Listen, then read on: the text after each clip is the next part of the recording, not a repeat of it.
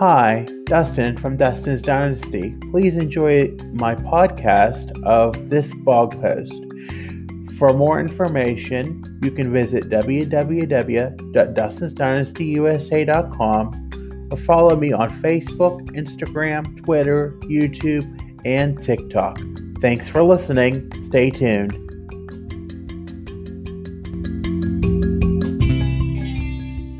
Without much ado, many of my followers have withstood me throughout the struggle since literally the writing of my blog with my medication. I am proud to say that with all honesty, I only missed one dose in all of the last prescription box.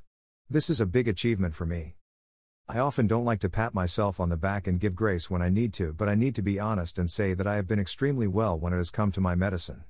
It partly comes from the fact that I had to finally accept its necessity that I have long knew was proven, the myths that have been busted, the list goes on and on. I always knew it was the right decision to take my medicine. It has been a month, and even though I did miss one dose, it is like the ninth day that I missed. It took me discovering my flaws and practicing radical acceptance for the things that I cannot control to the point of feeling sorry for myself and the life I must endure. In this holiday season, there are several reasons that I should be thankful and happy to be living the life that I am living. The things that would allow me to occupy my space were simply files in the ointment of the energy and misery of others. It was not how I wasn't what I was truly feeling. I realized that I had to allow myself to experience what I truly feel and not allow myself to be entertained by non essential negativity. Part of realizing my barriers to keeping on my medication regimen was the fact to know my problem areas of when I am likely to miss doses of my medication. Likewise, it took me to understand the fact that I needed to fill the voids in my schedule with activities that I could find entertaining.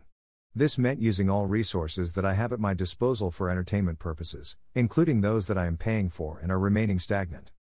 There can also be useful operant rewards as a way of acknowledging my way to get through the week and realizing that I need to acknowledge the battle I had to endure as many adults will do something like watch a movie or a TV show like anyone else and I am not any different. I as an adult have the freedom to do the things in my home as I see fit and necessary to fill the void, barring any essential needs that need completed.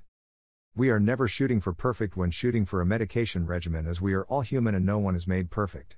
As one of my beloved high school teachers quoted once, stuff happens and I will always remember that because things happen in our lives, but working on tackling my barriers in order to prevent the issues from even arising is key.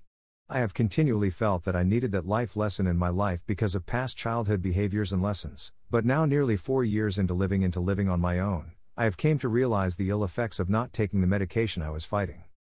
I feel better mentally and physically and I can do things much better. I am starting to realize that in the course of nearly the first two years, freedom arrived, fastly revolved and crashed, then it took time to rebuild where I wanted to be in life, not just with the medication, but everything that I was battling. It is not a complete process. It is getting better, but having the meds back more in my life helps in making those choices more sound and steady.